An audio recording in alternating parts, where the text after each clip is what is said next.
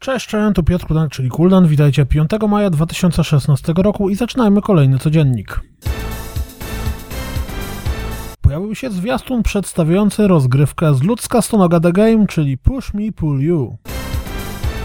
Szczerze mówiąc, to zwiastun nowego dodatku do Fallout 4 spodobał mi się bardziej niż wszystkie poprzednie razem wzięte. DLC będzie nazywało się Far Harbor i będzie dostępne od 19 maja.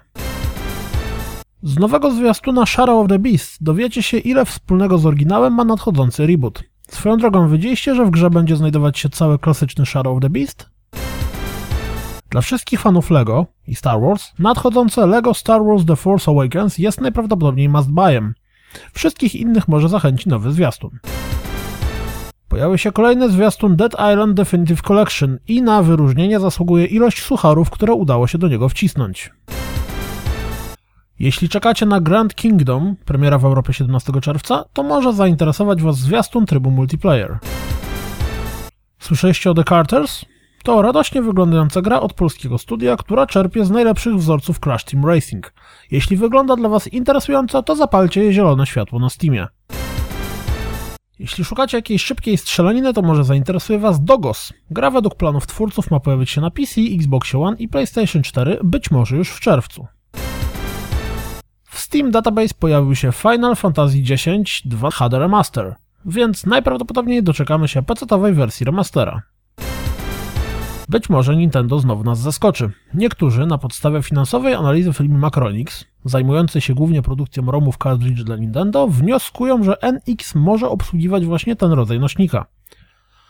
Macronix planuje duże zamówienie związane z Nintendo na okres zapowiedzianej premiery NX-a. Strzelam, że z nimi wszystko jest możliwe.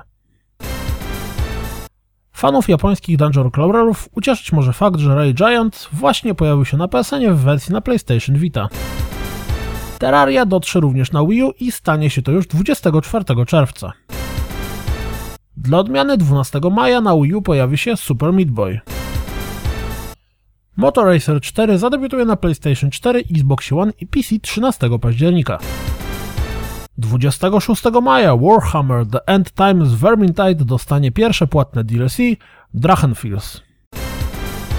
The Binding of Isaac Afterbirth pojawi się na PlayStation 4 w przyszłym tygodniu. Koło naukowe twórców gier Polygon działające przy Politechnice Warszawskiej rozpocznie kolejną edycję Game Dev Fest. W każdą majową środę odbędzie się spotkanie z osobami związanymi z branżą gier wideo. Sprawdźcie harmonogram na stronie projektu. W sieci można znaleźć pierwsze screeny z Dawn of War 3. Wyglądają bardzo smakowicie i bardziej RTS-owo niż druga część.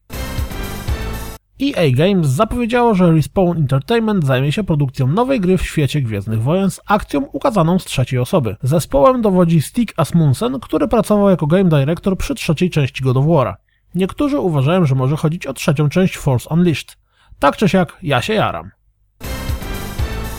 Z gatunku fajne wideo na dziś. Mr. Guitar Man za pomocą wydruków odtworzył kilka klasycznych gier wideo. Sonic jest absolutnie najlepszy.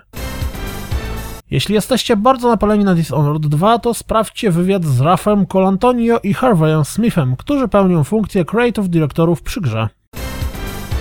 Był Naval War, był Space Hulk, to teraz czas zobaczyć jak się ma produkcja Warhammer 40k Inquisition Martyr. To wszystko na dziś, jak zawsze. Dziękuję za słuchanie, jak zawsze zapraszam na www.rozgrywkapodcast.pl. Jeśli doceniacie moją pracę, wesprzyjcie mnie na Patronite i mam nadzieję słyszymy się jutro. Cześć!